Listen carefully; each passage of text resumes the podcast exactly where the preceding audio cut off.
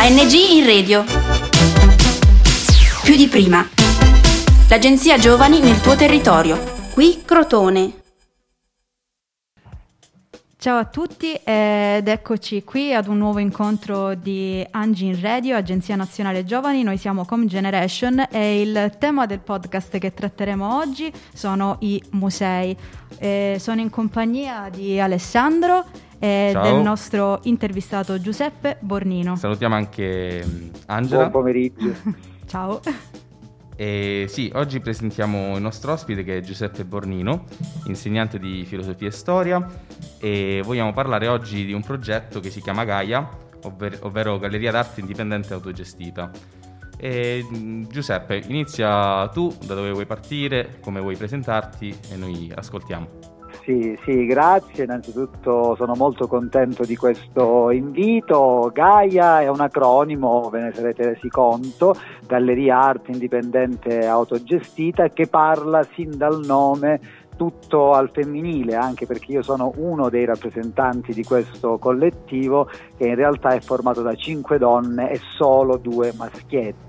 Sin dal nome Gaia in qualche modo richiama no, alla eh, fertilità del, del femminile, alla, alla madre terra, all'ospitalità, all'accoglienza, ma anche a fare le cose a cuor contento, a cuor leggero, come direbbe qualcuno. Quindi già nel nome c'è un po' l'intento di questo progetto che è quello di portare all'interno di un quartiere abbastanza complesso e difficile, stratificato, multisfaccettato come Cosenza Vecchia, il centro storico della città di Cosenza, un po' di bellezza. Eh, non è un caso che uno dei nostri claim, diciamo, più in voga in questo nostro anno di vita è diamo spazio alla bellezza anche se tutto intorno crolla.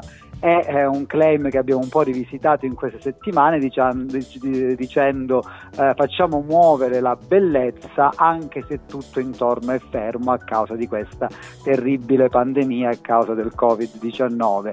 Sì, è una, una, galleria d'arte, Gaia è un museo, ma non un museo tradizionalmente e canonicamente eh, inteso. Somiglia più a una sorta di casa di quartiere, di museo di quartiere, come ce ne stanno tanti insomma, in giro per l'Italia. Prendiamo l'esempio di, di Napoli. Eh, Gaia di fatti insiste al secondo piano di un palazzo occupato, di un condominio. Eh, occupato appunto ad uso abitativo, in parte ad uso abitativo già da più eh, di dieci anni. Eh, quest'ala del palazzo che era rimasta inutilizzata, abbandonata, eh, grazie al lavoro di alcune, di alcune, persone, insomma, nel dicembre dello scorso anno, del 2019, precisamente il 22, infatti da poco abbiamo festeggiato il nostro primo eh, compleanno, eh, prende vita, prende nuova vita e diventa uno spazio aperto dinamico, uno spazio che ha l'intento e il desiderio di intessere eh, dialoghi e rapporti con il quartiere, innanzitutto con il quartiere, parlando per il quartiere, con il quartiere e attraverso il quartiere. La nostra non è una galleria d'arte come con tutto il rispetto se ne possono trovare a centinaia sui corsi principali delle nostre città che fanno un lavoro utilissimo e rispettabilissimo. La nostra galleria vuole parlare però di quelli che sono i, i bisogni e i desideri eh, di un quartiere, degli abitanti di quel, di quel quartiere, Perfetto, degli anziani, Giuseppe. delle donne. Ci ha Esatto. introdotto in maniera molto esaustiva quello che è il vostro manifesto e la vostra mission, tra virgolette, ma io ti volevo chiedere una cosa ancora più, diciamo, mh, Sì. particolare, no? Andando proprio all'origine di questa idea, come vi è venuto in mente, eh, diciamo, di strutturare questo nuovo tipo di fruire e parlare d'arte? Sì, ci è venuta in mente quest'idea sulla base di, di un bisogno. Noi non facciamo mai eh, le cose così casualmente, diciamo, o in maniera eh, autoreferenziale. Circa tre anni fa eh, ci rendiamo conto che eh, questo spazio all'interno di questo palazzo, un palazzo peraltro storico, molto bello, nobile della città di Cosenza, che è Palazzo Cosentini, che insiste proprio su Corso Telesio, quindi siamo nel cuore eh, del centro storico, era appunto inutilizzato, anzi era diventato ricettacolo di eh, insomma, immondizia, randagismo e quant'altro. Allora tutto un insieme di eh, persone eh, decide in qualche modo di andare a bonificare eh, quell'area, di andare a bonificare quello spazio per realizzare un, uh, un, luogo dove si potesse coltivare l'arte a 360 gradi. Quindi... E la cosa bella, Angela, sì. di questo progetto è che eh, è tutto autofinanziato e tutto autogestito, quindi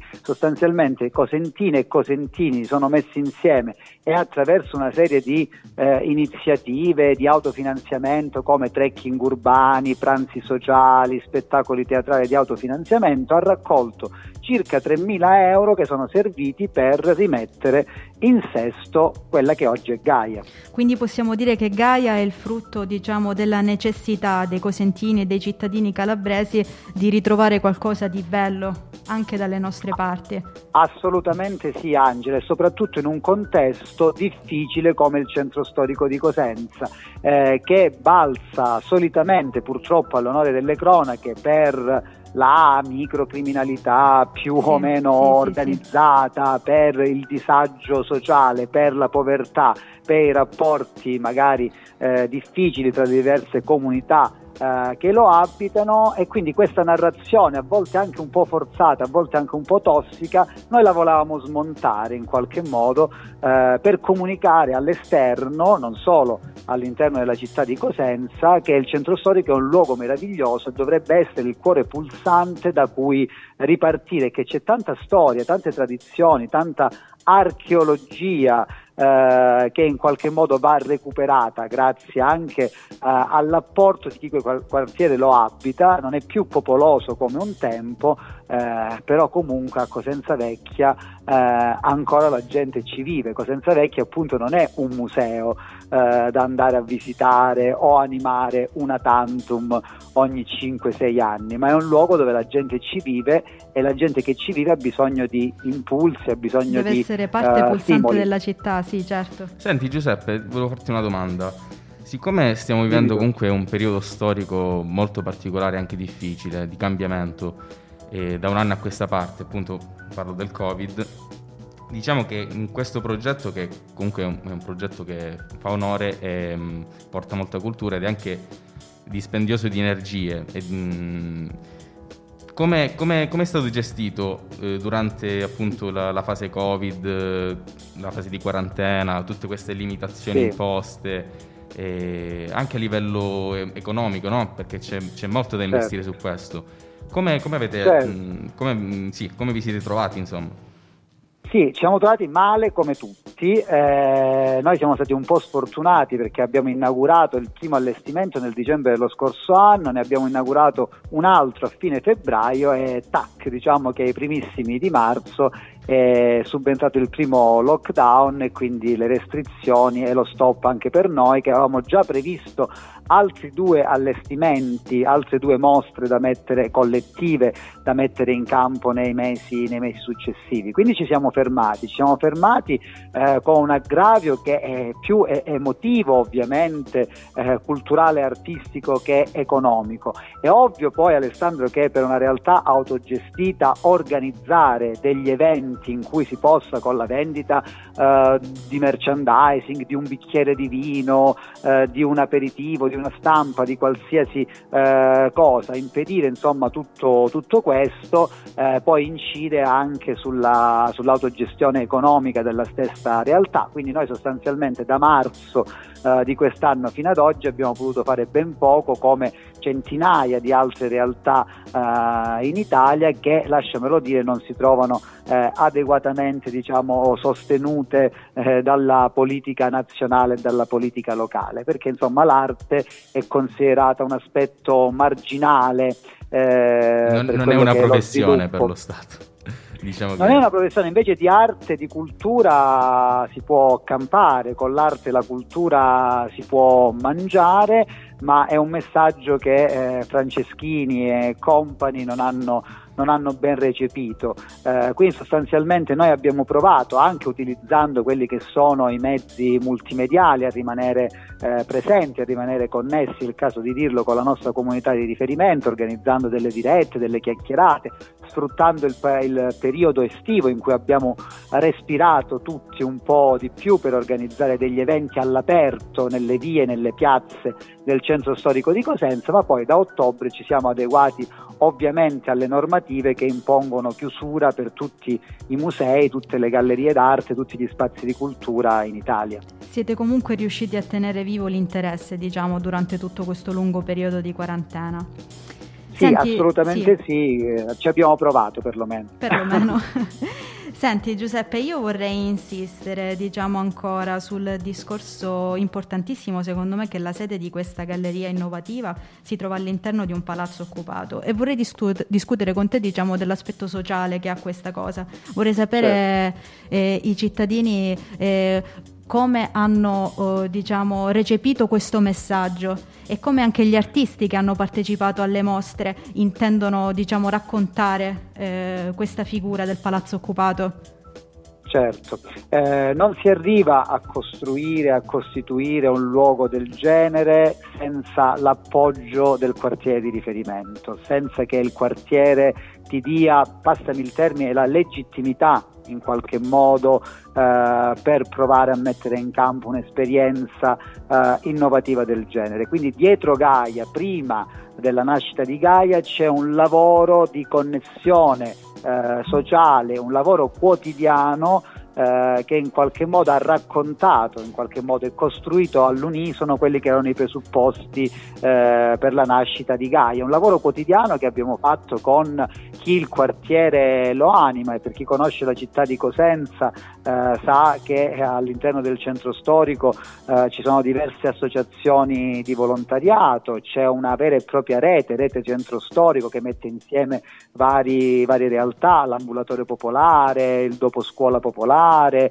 il counseling psicologico, l'assistenza medica, eh, ci sono diversi gruppi ultra, c'è una radio, Radio Ciroma che esiste da 30 anni, c'è il Museo del Fumetto, insomma, giusto per citare alcune eh, di quelle esperienze che animano la parte antica della città, con cui ovviamente abbiamo eh, dialogato e abbiamo costruito insieme i presupposti per, questa, per la nascita di questa, di questa galleria. Quindi eh, è stata recepita molto bene la nascita eh, di Gaia, oggi è un pezzo eh, del centro storico e il quartiere in qualche modo la riconosce. Gli artisti come hanno reagito? Ovviamente gli artisti che noi abbiamo contattato, che sono artisti non solo eh, locali ma eh, sono venuti da ogni parte eh, d'Italia, hanno sposato subito diciamo, i presupposti eh, che ci sono dietro questo progetto. E Giuseppe, che, quali, eh, quali, sono questi sì. artisti appunto che possono aderire a questo progetto? E, Guarda, mh... può aderire chiunque Alessandro, sostanzialmente può aderire chiunque, nel senso che chiunque può contattarci sulla nostra fa- pagina Facebook Gaia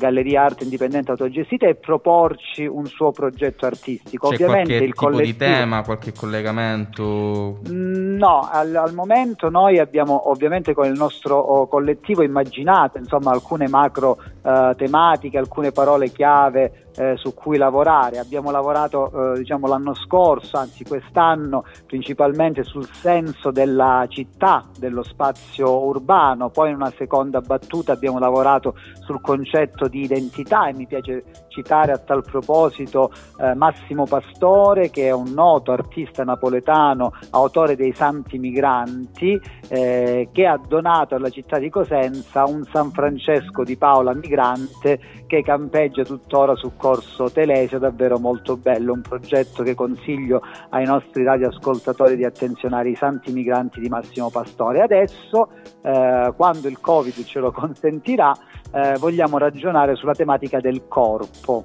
eh, declinato anzitutto ancora una volta al femminile perché abbiamo in serbo un allestimento eh, tutto al femminile con quattro artiste eh, calabresi e, e non eh, che ospiteremo a Gaia quando, quando, sarà possibile. Però ripeto, tutti possono entrare in contatto con noi scrivendoci, mandando un segnale di fumo e noi ovviamente eh, risponderemo. Risponderete alla chiamata, va bene Giuseppe, eh, purtroppo il nostro tempo è finito ma comunque ti ringraziamo per la, diciamo, le freschissime novità che ci hai portato oggi raccontando di questa galleria d'arte. Eh, vogliamo anche sottolineare che i musei oggi non sono soltanto diciamo, eh, dei luoghi dove gli studenti sono portati eh, da fo- da, obbligati ad andare a, perché obbligati dagli insegnanti.